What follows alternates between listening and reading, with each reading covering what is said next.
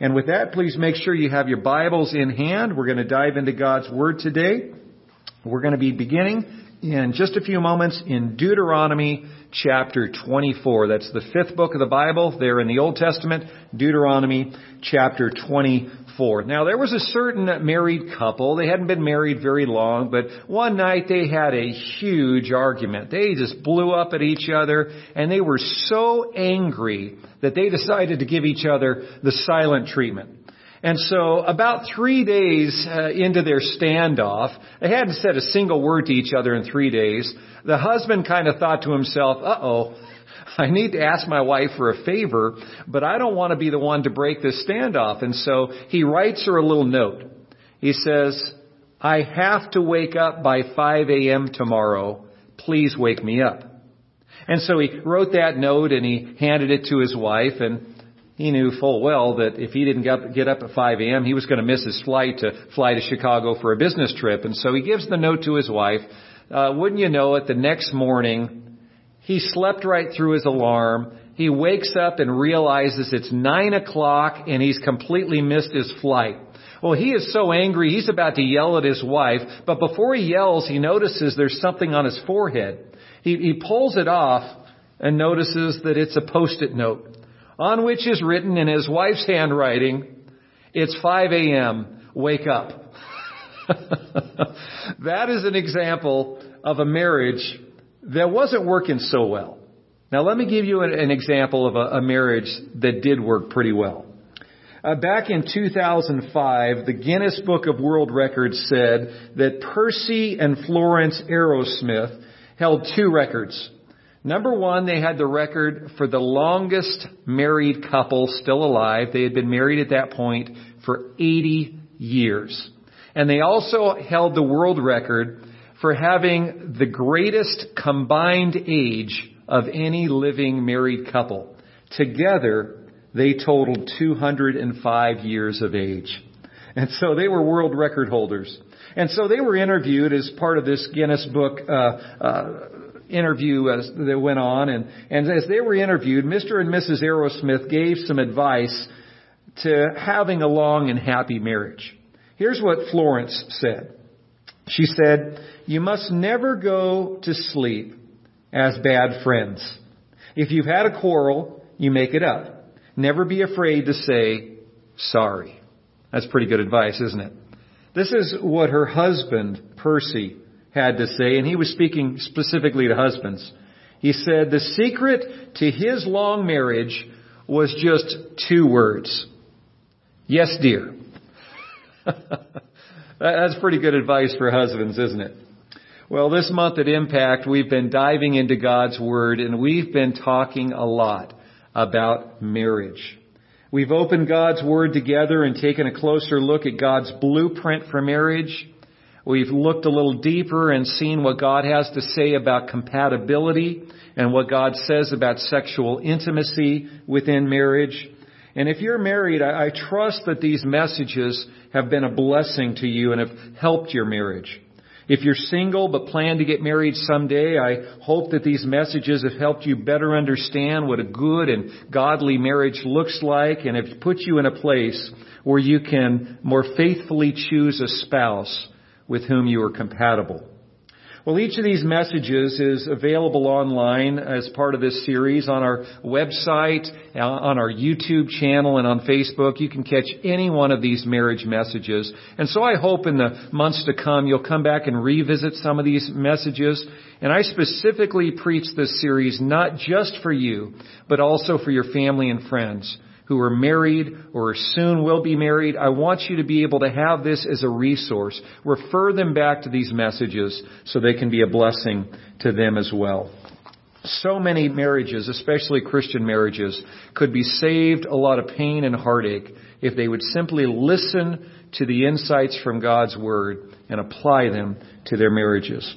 Well, this morning we're going to take a closer look at one more very important marriage topic. And in this day and age when around half of all Christian marriages end in divorce, it's imperative that we open God's Word and listen to what the Creator of marriage has to say about separation and divorce.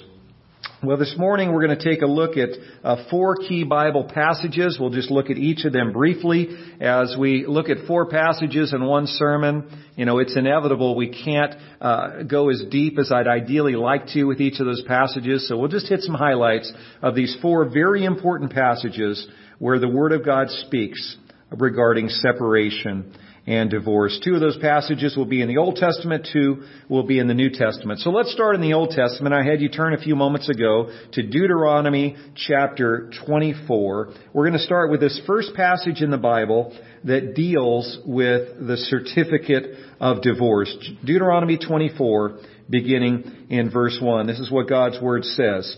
If a man marries a woman who becomes displeasing to him because he finds something indecent about her, and he writes her a certificate of divorce, gives it to her, and sends her from his house. And if after she leaves his house she becomes the wife of another man, and her husband, her second husband, dislikes her and writes her a certificate of divorce, gives it to her and sends her from his house, or if he dies, then her first husband who divorced her is not allowed to marry her again after she has been defiled. That would be detestable in the eyes of the Lord. Do not bring sin upon the land the Lord your God is giving you as an inheritance. In the books of Exodus, Leviticus, and Deuteronomy, God gives the nation of Israel 613 laws that they were commanded to follow as His chosen people. And one of those laws is given to us in these four verses we just read first four verses here in Deuteronomy chapter 24. I want you to notice as you have your Bibles open there, God doesn't give a command, He doesn't give a law in verses 1, 2, or 3. Those first three verses of chapter 24 are simply setting the stage. They're providing the backdrop for the one law He does give in verse 4. And so what is that law?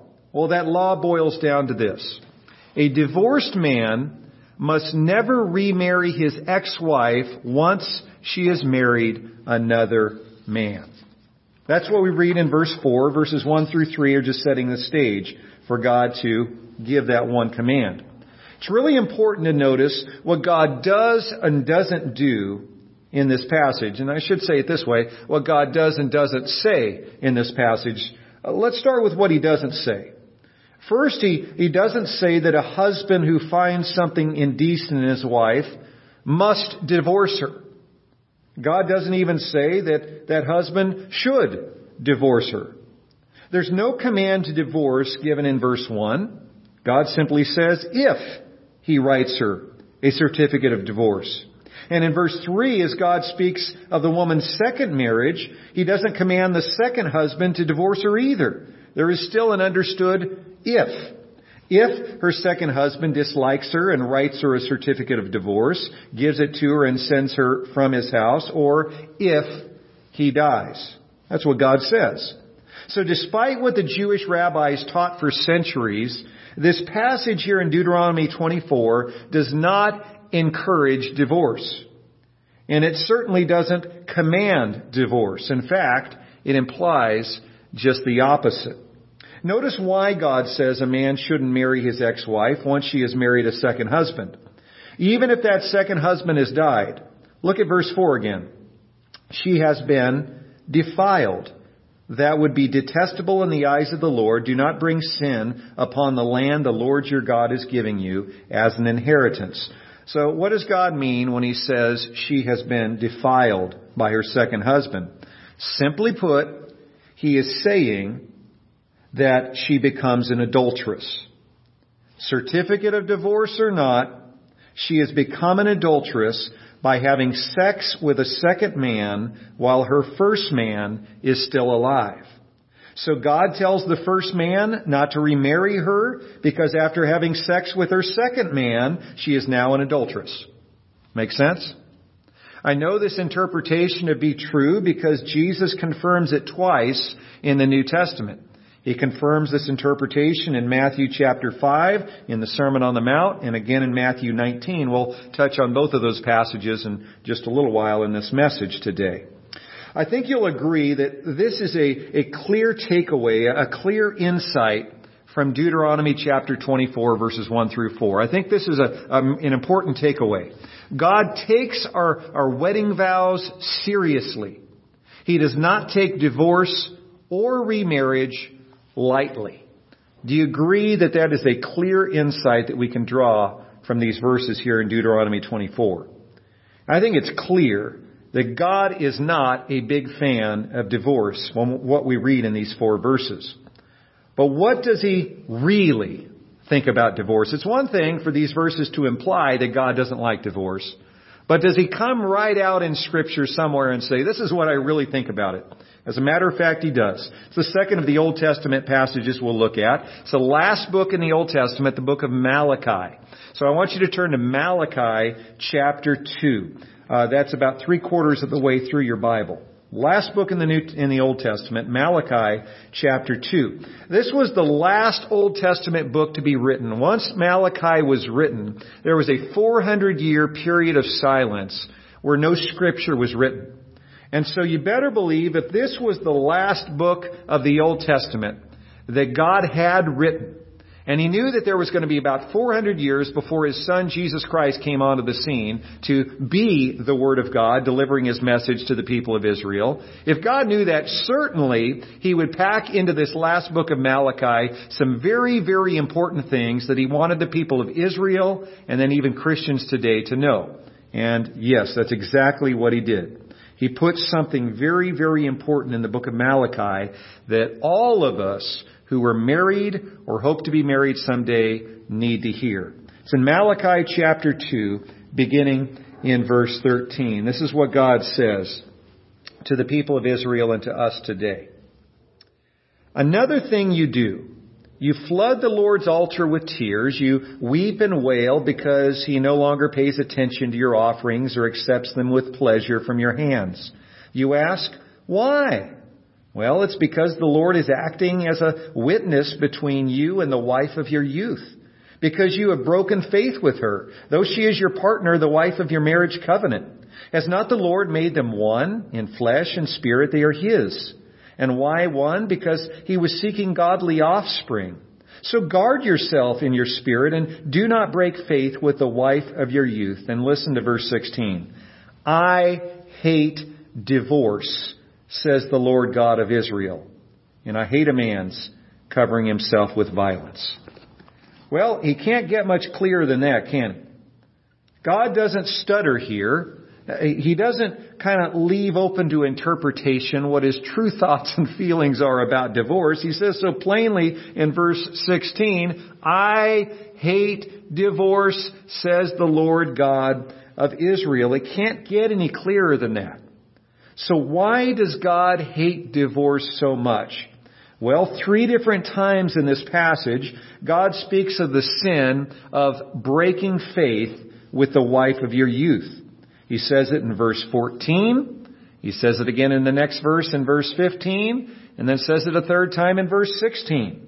Three verses in a row. Three times in a row. He says, I hate that you break faith with the wife of your youth.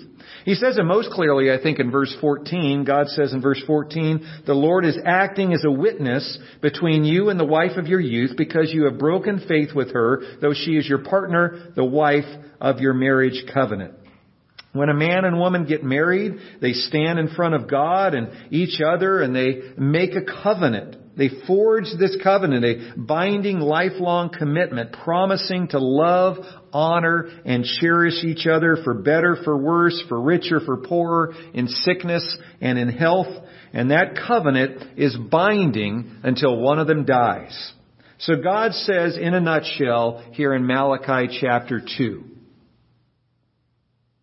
Husbands, when you divorce your wife, you are shredding your marriage covenant.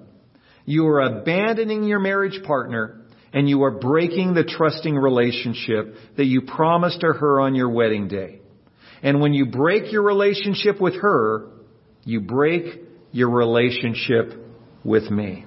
See how God says that there? He says, you're breaking your relationship with me because you're breaking your relationship with her and I hate it. I hate it. Well, fast forward about 400 years as Jesus came onto the scene, many of the Jewish rabbis had twisted what God had said about divorce in the Old Testament. And so by the time Jesus comes onto the scene, many of the uh, the Jewish rabbis had taught uh, the Jewish people that God approved of divorce for many reasons, most reasons, as long as that divorce was initiated by the husband. Not too fair to you ladies, was it? But that's what many of those rabbis taught. They said there are all sorts of legitimate reasons for a husband to divorce his wife, like if she was a lousy cook, or if she had lost her good looks, or her hourglass figure, or he found another lady that was younger and more attractive to him. For all of those reasons, many, re- many Jewish rabbis said it was okay for a Jewish man to divorce his wife. And Jesus steps forward and says, not so fast. That's not what God's Word teaches at all. Jesus says it early in his ministry in the Sermon on the Mount in Matthew chapter 5 verses 31 and 32. And Jesus says it again later in his ministry in even more detail in Matthew chapter 19 verses 3 through 9. So I want you to see it for yourself. Turn in your Bibles, just one book to the right from Malachi, to the first book in the New Testament, the book of Matthew, chapter 19, verses 3 through 9. Matthew 19, beginning in verse 3, this is what Jesus says.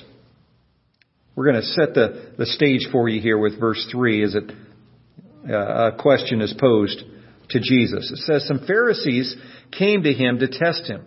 They asked him, Is it lawful for a man to divorce his wife for any and every reason? Haven't you read, Jesus replied, that at the beginning the Creator made them male and female and said, For this reason a man will leave his father and mother and be united to his wife, and the two will become one flesh. So they're no longer two, but one. Therefore, what God has joined together, let man not separate. Why then, they asked, did Moses command that a man give his wife a certificate of divorce and send her away? Jesus replied, Moses permitted you to divorce your wives because your hearts were hard. That is not the way it was from the beginning. I tell you that anyone who divorces his wife except for marital unfaithfulness and marries another woman commits adultery. Now notice what Jesus does here. He takes his listeners back to the very beginning, that passage we've already looked at several times in this marriage series this month. He takes them back to Genesis 2, and he shares with them that beautiful verse at the end of Genesis chapter 2, verse 24. For this reason, a man will leave his father and mother and be united to his wife, and the two will become one flesh. And then in verse 6 here in Matthew 19, Jesus adds this short commentary that has been repeated literally millions of times over the last 2,000 years when Christian pastors have officiated wedding ceremonies. He adds in verse 6, so they are no longer two, but one. Therefore, what God has joined together, let man not separate.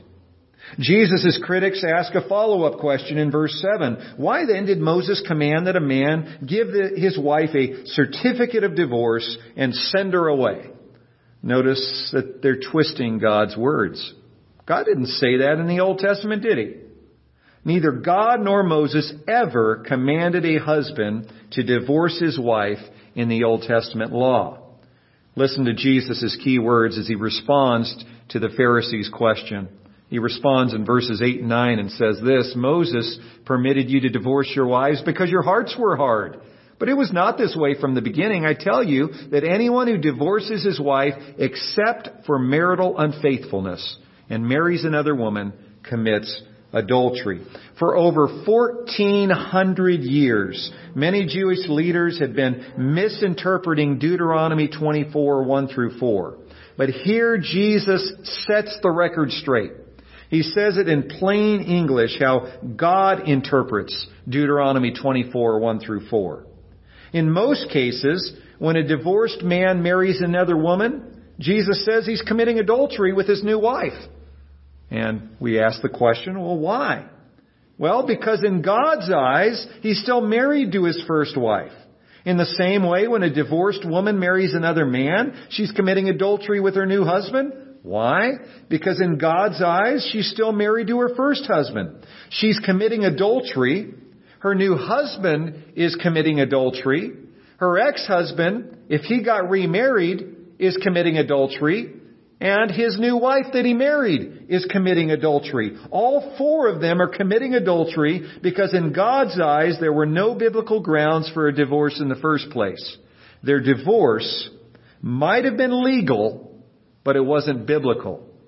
Uh, their divorce might have been sanctioned by their community, but it certainly wasn't sanctioned by God, according to Jesus.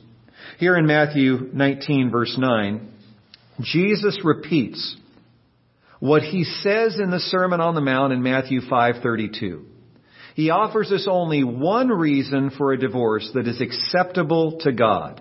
Marital unfaithfulness, also known as adultery. Adultery.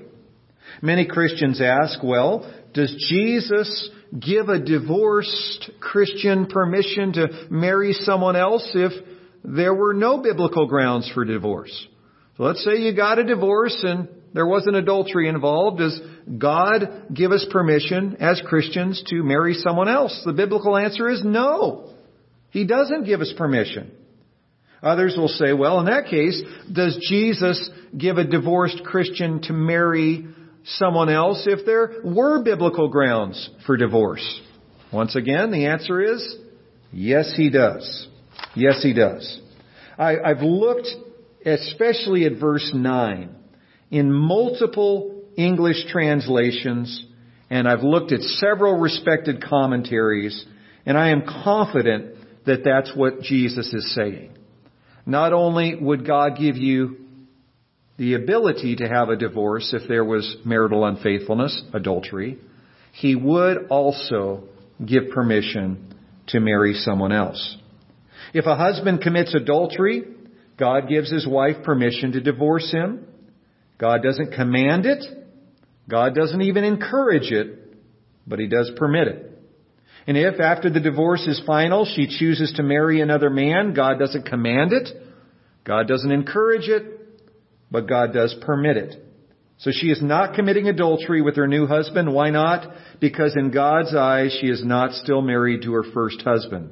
God accepted her grounds for divorce. Make sense? One more thing before we move on to our final scripture. Do you remember what the Old Testament punishment for adultery was?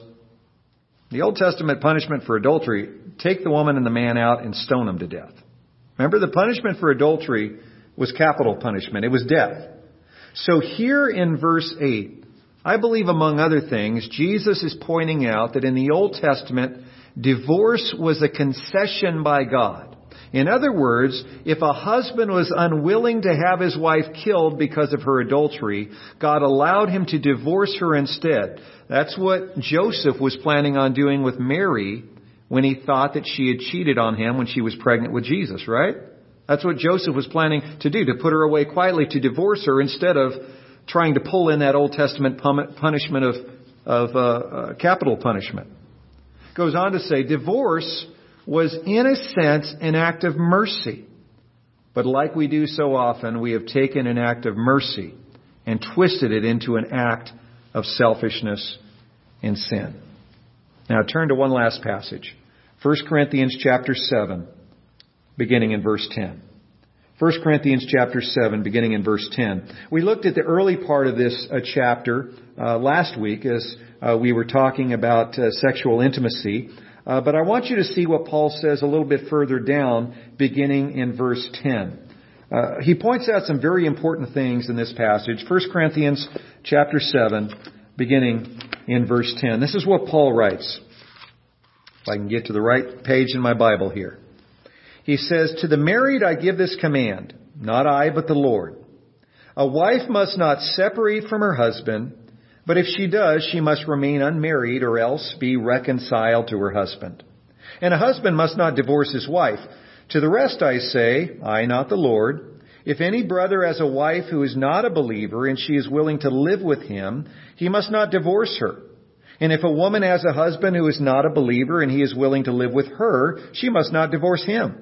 For the unbelieving husband has been sanctified through his wife, and the unbelieving wife has been sanctified through her believing husband. Otherwise, your children would be unclean, but as it is, they are holy. But if the unbeliever leaves, let him do so. A believing man or woman is not bound in such circumstances. God has called us to live in peace. How do you know, wife, whether you will save your husband, or how do you know, husband, whether you will save your wife? This is such an important passage. Notice how Paul addresses Christian couples in verses 10 and 11. So don't uh, miss this. You may want to write in the margin of your Bible next to verses 10 and 11. Here he is speaking to a Christian couple. The husband is a Christian and the wife is a Christian. It's a Christian couple. In verses 10 and 11, he says, if you and your spouse are both Christians, don't separate. Don't do it. In other words, don't get a divorce. And so it boils down to this. If two Christians are in a crummy marriage together, God doesn't want them to get divorced. Okay? Can I, can I be any clearer than that? That's what Paul is saying here in verses uh, 10 and 11. Remember, God hates divorce, and He especially hates it among believers and among His followers. However, if for one reason or another two Christians do end up divorcing each other, Paul says they have two options. Option one is for them to remain unmarried. Why? Well, Jesus has already answered that question. If they marry someone else and there was an adultery in their first marriage, they're committing adultery with their new spouse. So option one is to stay single. Option two is the better option. Those two Christians should be reconciled to each other. Work together with God to fix your broken marriage. So if you two haven't remarried someone else, you're still single after getting a divorce, God wants you to be reconciled. That's the better of the two options. My parents actually did this. They were both Christians for many years, had been married for 50 years and got a divorce. I won't get into the reasons why that happened, but they ended up getting a divorce after 50 years of marriage. After a year or so, I was on the phone with my mom and I found out she had been dating my dad again. And she wasn't planning on stopping dating my dad. She asked for my advice, and so on the rare occasion my mom asked for my advice, I'm happy to give it to her. I said, Mom, you need to remarry him. Biblically, that's what you should do as a Christian, remarry him. And so she did. They went down to the courthouse and got remarried after about two years of being divorced. I think that honored God because it was in line with His Word. Now notice what Paul says in verses 12 through 16. Here, he's not addressing a Christian couple, he's addressing a mixed marriage, a marriage where a Christian is married to a non-Christian. It's an unequally yoked marriage. Bottom line, wives, if your husband isn't a Christian, don't divorce him because he's not saved. Same for husbands. If your wife's not saved, don't divorce her because she's not a follower of Christ. Instead, pray for her. Try to lead her to Christ. But even if she refuses to turn to Christ, don't divorce her. Now look at verse 15. Ladies, if your unbelieving husband leaves, if he walks out the door and doesn't come back, Paul says, let him go. A believing man or woman is not bound in such circumstances. Now this word bound is a legal term which most Bible scholars interpret to mean legally bound in marriage. So Paul seems to be allowing a Christian permission to divorce his or her non-Christian spouse in cases of physical abandonment. He doesn't command it. He doesn't encourage it, but he permits it. And he doesn't address the question of whether or not it's okay for that divorced Christian to marry someone else once they've gone through a divorce as a result of being physically abandoned by a non-Christian spouse. In fact, down in verse 27, if you were to skip down there, you'll see in verse 27, Paul writes, Are you married? Do not seek a divorce. Are you unmarried? Do not look for a wife. So whenever someone asks me, is it okay for them to remarry? After being abandoned and divorced by a non-Christian spouse, I have to be honest with them. If there was adultery, the Bible is clear. Yes, they have God's permission to remarry. But if there wasn't adultery and there was simply physical abandonment, I cannot biblically say God allows it because the Bible is unclear. That's not a clear condition under which a Christian can be remarried without sinning. I just can't say for sure. And please don't make the mistake that many Christians make today. They twist what Paul says here in 1 Corinthians chapter 7. Uh, they they say he's well as he's talking about physical abandonment that includes uh, abandoning my spiritual and my my emotional needs as well. That's not what he's saying here. It's a very specific situation. This biblical release from a marriage doesn't apply to a marriage between two Christians. It doesn't apply to cases where a spouse is an addict or is incarcerated or even abusive. Now, I'll be the first to say, if you or your kids are in physical danger because of your spouse's abuse, you gotta bolt. You got to get out of there. You got to make sure you and your kids are in a safe place. Separate from your spouse if there is physical abuse taking place. But don't think that automatically separation equals divorce. If there are not biblical grounds for divorce, more times than not, I believe God wants us to work on our marriage from a safe distance. You see, God hates abuse, but as we've seen today, God also hates divorce. So more times than not, when we're separated from our spouse, God wants us to work toward reconciliation. Sometimes we do just have to do that from a safe distance. Now, I want to draw your attention to two books that are great resources for any of us who are married, especially for those of us who are thinking that our marriage is not good, it's not happy, and maybe I should get a divorce. The first of those books was written five years ago by one of our own church members, one of our deacons, in fact, Manuel Villalobos. Five years ago, he published this book called God Hates Divorce. It's a pretty clear title, isn't it? And Manuel in this book shares his testimony of how his marriage was on the brink of divorce, but God brought his marriage through. And he and his wife are still married today. It's, it's a powerful testimony that Manuel shares in his book, and we've got a few copies at the church, and if you'd be blessed by this book, just reach out to us and let us know. We'd, we'd like to get you one. It's also available on Amazon. The second book I want to share with you is just one I've recently discovered. It's, it's titled, I Don't Want a Divorce, a 90 day guide to saving your marriage. It's written by Dr. David Clarke, a licensed Christian marriage counselor who's been counseling couples for more than 30 years. And, and over that 30 years, he has gone into God's Word, looked at these passages about marriage and divorce. He's counseled with hundreds of couples, and he's developed a program, a plan for any marriage to be made happier and stronger, even those that are on the brink of divorce. I really, really like this book a lot. It is so good. Dr. Clarke presents a really effective step-by-step guide for making our marriages so much better. So many of us throw up our hands and say, uh, my marriage is a mess, but I have no idea how to fix it.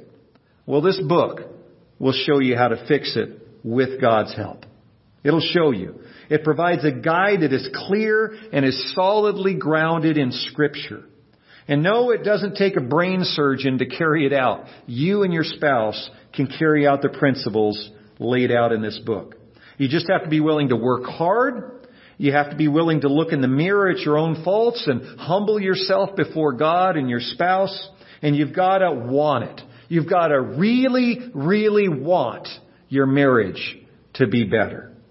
Dr. Clarke points out that almost all troubled marriages fall into one of these three categories. Category one, we're unhappy, but willing to work on it. That's a we're unhappy, but willing to work on it marriage. On one end of the spectrum, there's some couples that say, you know what? My marriage is okay. But honestly, if you corner them and get the truth out of them, it's really not that okay of a marriage and need some help. On the other end of the spectrum are these category one marriages where they're on the brink of divorce. It's a divorce waiting to happen. But if both the husband and wife are willing to work on it, this book will help. Other marriages that are in trouble fall into the second category. He calls it the my spouse won't change marriage. Many of you have experienced that in your own marriage or know some couple that has. There's a husband or more often than not the wife that says, honey, our marriage isn't very good. We need to work on it. She wants to put in the work to change the marriage, but the husband's completely unwilling. Sometimes it's a husband. He's wanting to put in the work, but the wife is unwilling. They're not on the same page. They don't both want to put in the work to fix that marriage. This book addresses those in that situation as well and walks a single husband or wife through how they can help bring their marriage healing. And then other marriages that are hurting fall into this third category. My spouse has sinned big time. Many marriages fall into that. Maybe it's because of adultery. Maybe it's because of some sort of abuse. Maybe it's because of an addiction to alcohol or maybe problem gambling where the husband has squandered all the, uh, the life savings of the husband and wife and, and they're in financial ruin because of his selfish mistakes. And sometimes it's a lady running off and doing things that have just been a, a complete, uh, uh, destructive force in their marriage. This book can even help couples with those types of situations walk through a process of healing. If you can identify with any of these three categories, if in some way your marriage is struggling or broken, I knew it wouldn't be okay for me just to share a message with you today and say, God hates divorce, so don't do it.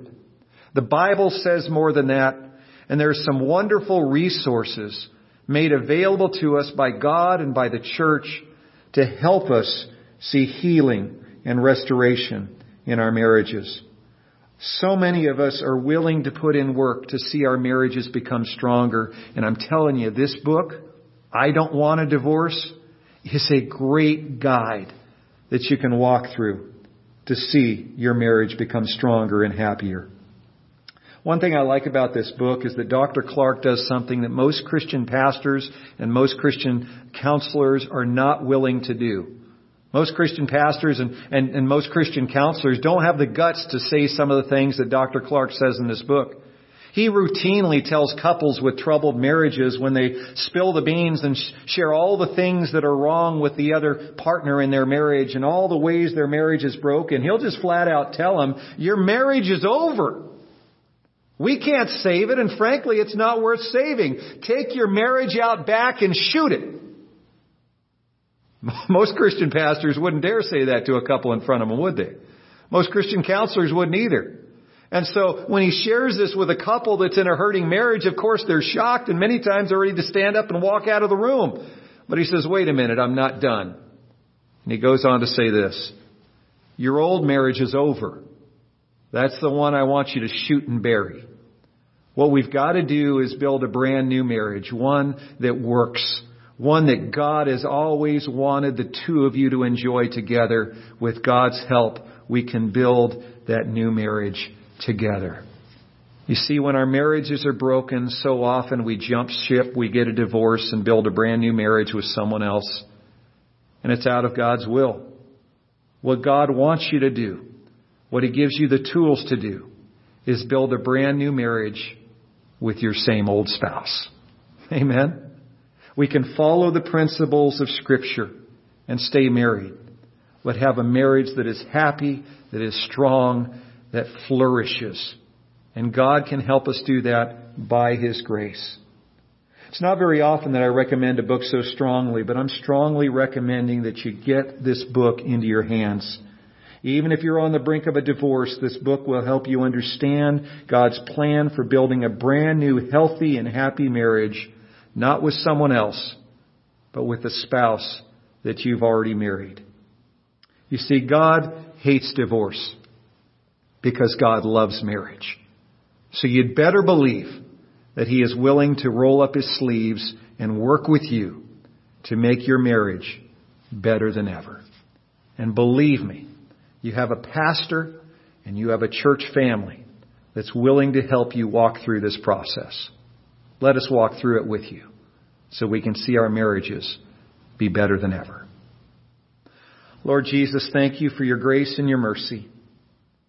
I thank you so much that you don't just give us these commands in scripture, thou shalt not do this and thou shalt not do that. Lord, you give us the tools not only to obey you, but to see our lives and our relationships flourish as we do.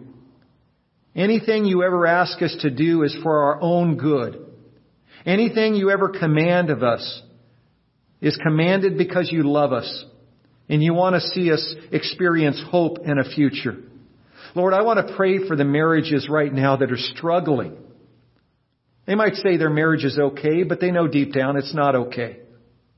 Lord, some marriages are a divorce waiting to happen. Other marriages, Lord, are, are an affair waiting to happen because the husband or the wife are just not feeling like their spouse is meeting their needs. And so they're looking to get those needs met elsewhere. Lord, I pray that this message would serve as a wake up call for all of us. To put in the work. To be humble.